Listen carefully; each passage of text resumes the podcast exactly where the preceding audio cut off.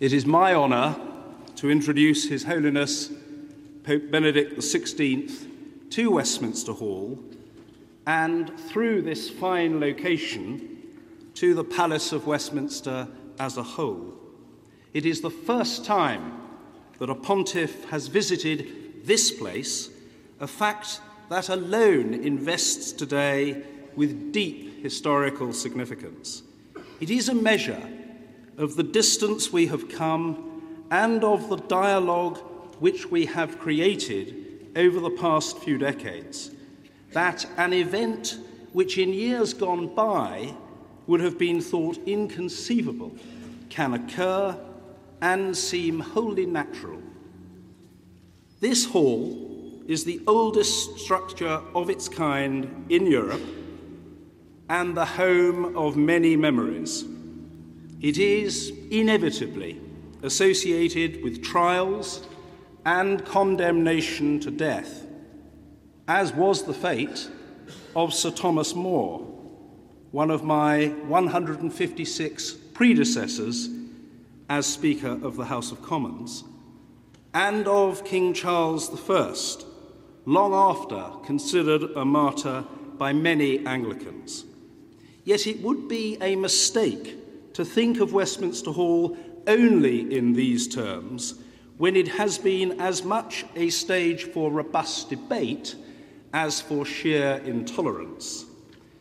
That tradition of debate has roots far deeper than those of contemporary democracy. It was here in 1374, for example, that a notable discussion took place between three religious thinkers a Franciscan, a Dominican, and a Benedictine on the precise relationship between the papacy and the temporal affairs of their kingdom. Suffice to say that no consensus was reached on that occasion. Nevertheless, it is the right to ask such questions and to deliberate on the merits of alternative answers that makes for freedom. Naturally, Parliament contains members with a wide range of views on great ethical issues. However, as is well known, the House of Commons and the House of Lords over decades have taken positions on social, scientific, and sexual issues which are markedly different from those of the Vatican. It is surely right to have robust but respectful debate on such issues within Parliament, between our institutions, and throughout civil society. A very difficult past and a turbulent present need not be a barrier to an enlightened future. History means that those of us privileged to serve society as its elected representatives arrive in this Palace of Westminster to be immediately reminded of the relationship between church and state. We are conscious of a healthy tension in this relationship as we seek to do our business.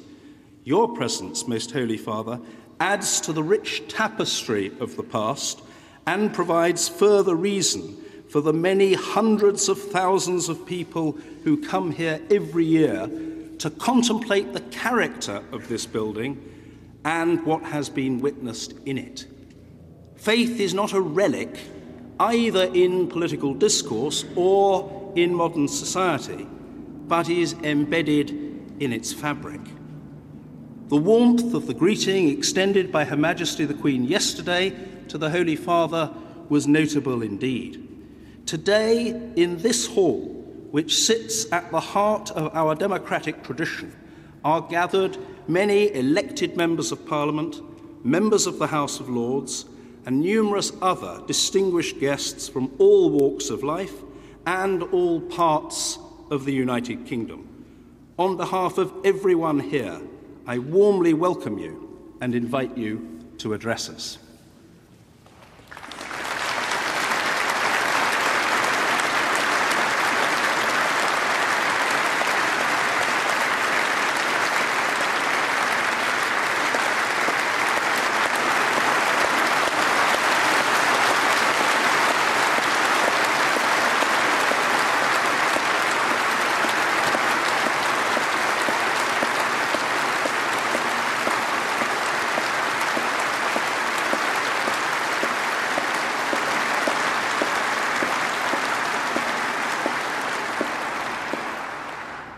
Mr. Speaker, thank you for your words of welcome on behalf of this distinguished gathering.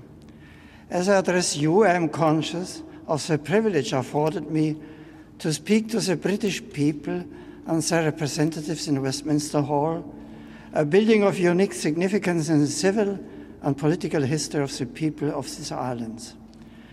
Allow me also to express my esteem for the Parliament which has existed on this side for centuries and which has had such a profound influence on the development of participative government amongst the nations, especially in the Commonwealth and the English speaking world at large.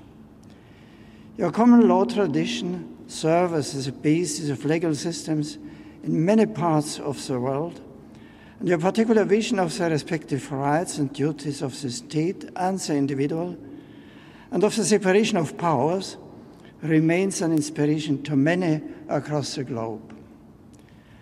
As I speak to you in this historic setting, I think of the countless men and women down the centuries who have played their part in the momentous events that have taken place within these walls and have shaped the lives of many generations of Britons and others besides.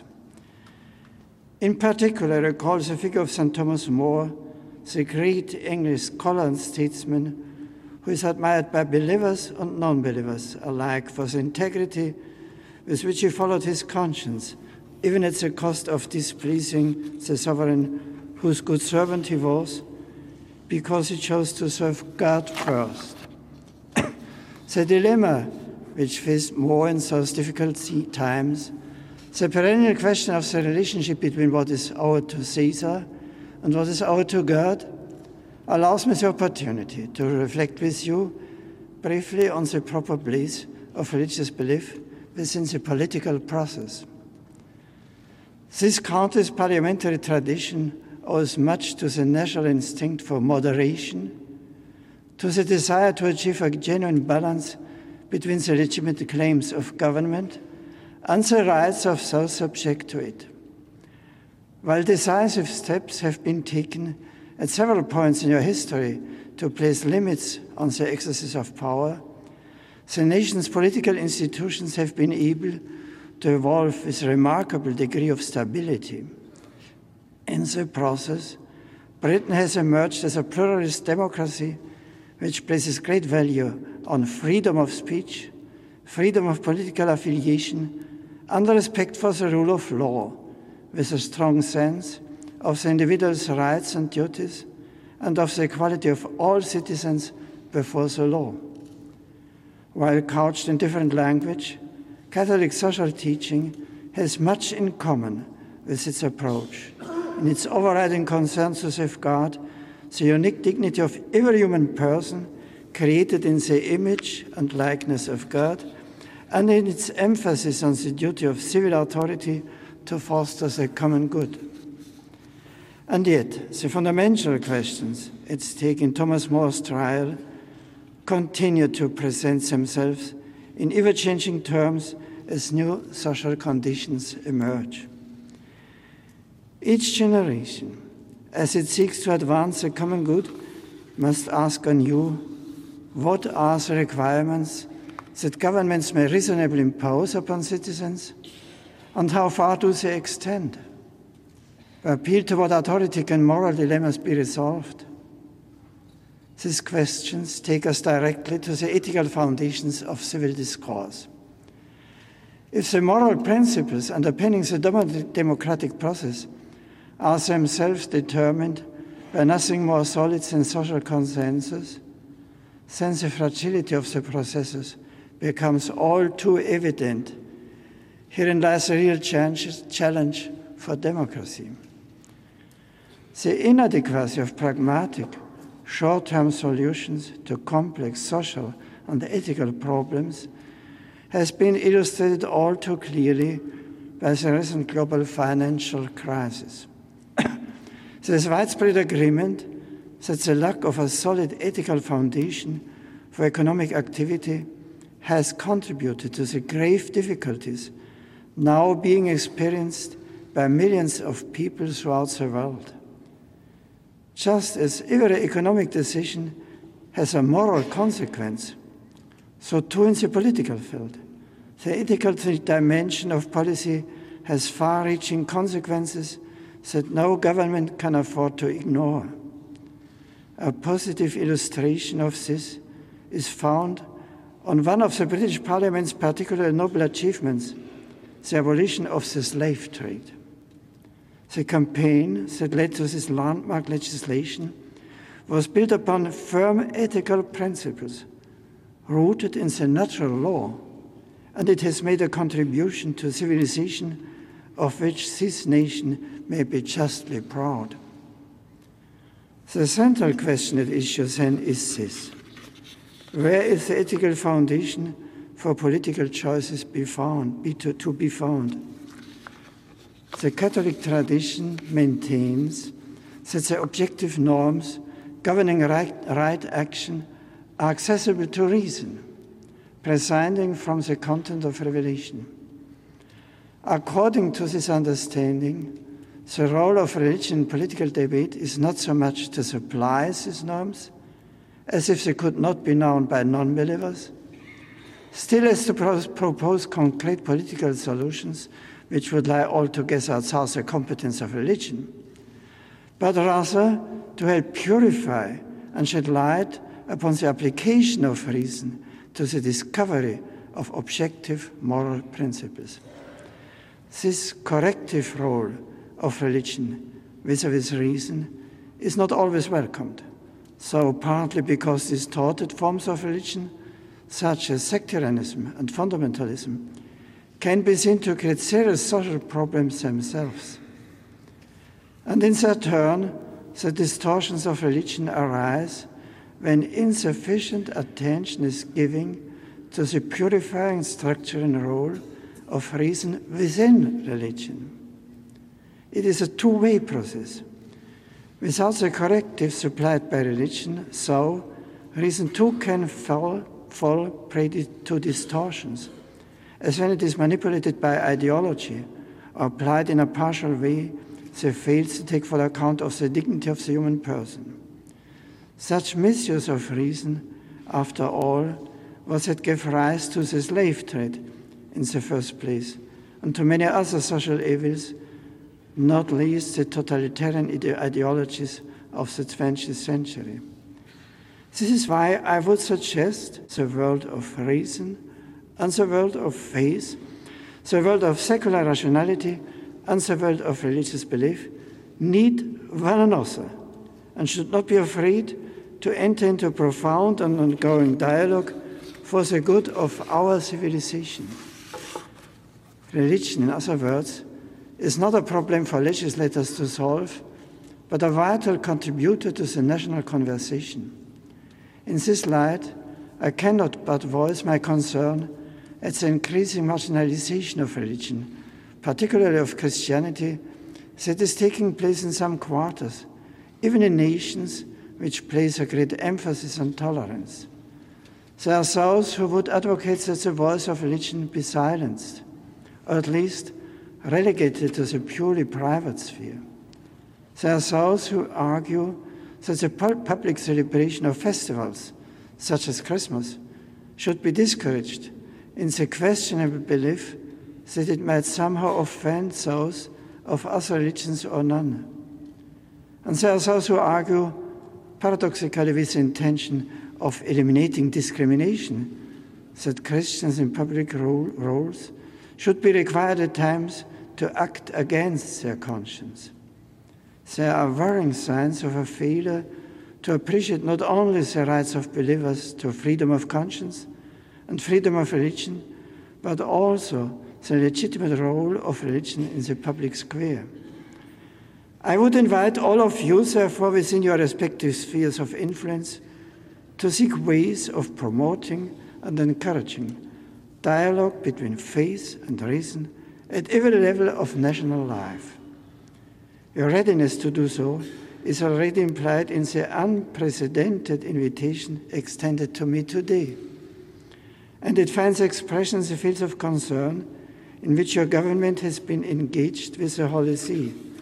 In the area of peace, there have been exchanges regarding the elaboration of an international arms trade, treaty. Regarding human rights, the Holy See and the United Kingdom have welcomed the spread of democracy, especially in the last 65 years. In the field of development, there has been collaboration on debt relief, fair trade, and financing for development, particularly through the International Finance Facility, the International Immunization Bond, and the Advanced Market Commitment. The Holy See also looks forward to exploring with the United Kingdom new ways to promote environmental responsibility to the benefit of all.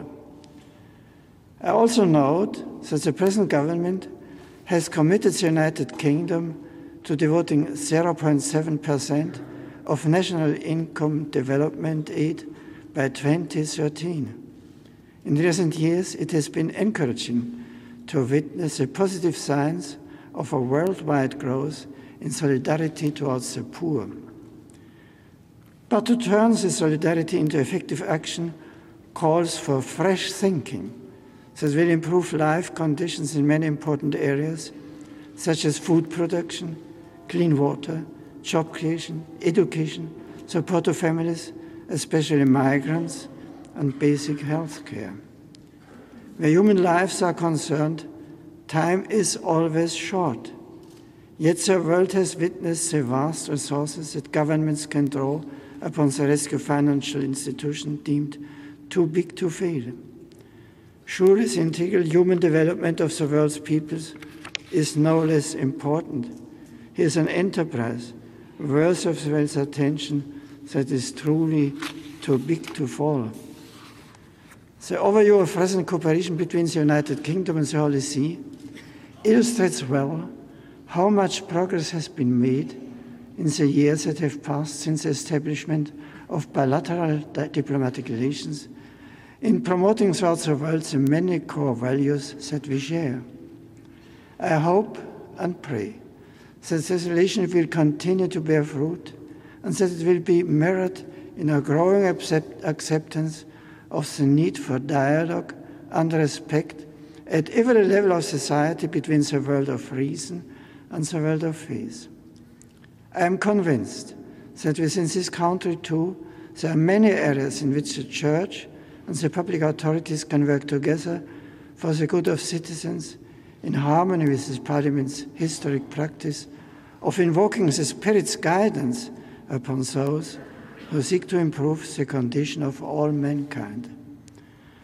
For such cooperation to be possible, religious bodies, including institutions linked to the Catholic Church, need to be free to act in accordance with their own principles and specific convictions based upon the faith and the official teaching of the Church. In this way, such basic rights as religious freedom, freedom of conscience, and freedom of association will be guaranteed.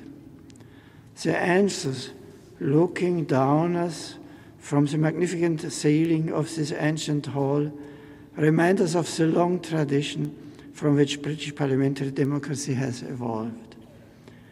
They remind us that God is constantly watching over us to guide and protect us. And they summon us to acknowledge the vital contribution that religious belief can they remind us that God is uh, constantly watching over us to guide and protect us, and summon us to acknowledge the vital contributions that religious belief has made and can continue to make to the life of this nation. Mr. Speaker, I thank you once again for this opportunity briefly to address the distinguished audience. Let me assure you and the Lord Speaker of my continued good wishes and prayers for you and for the fruitful work of both houses of this ancient parliament. Thank you and God bless you all.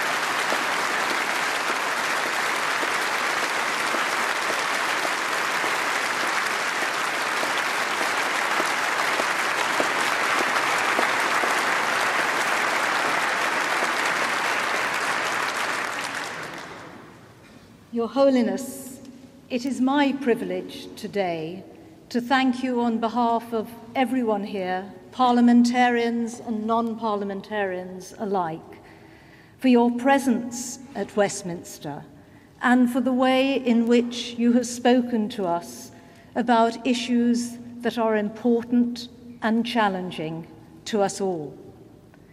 You spoke with great generosity about the United Kingdom and about the Westminster Parliament, its contribution over centuries to the fight for human rights and for justice, and we are enormously grateful for those generous words.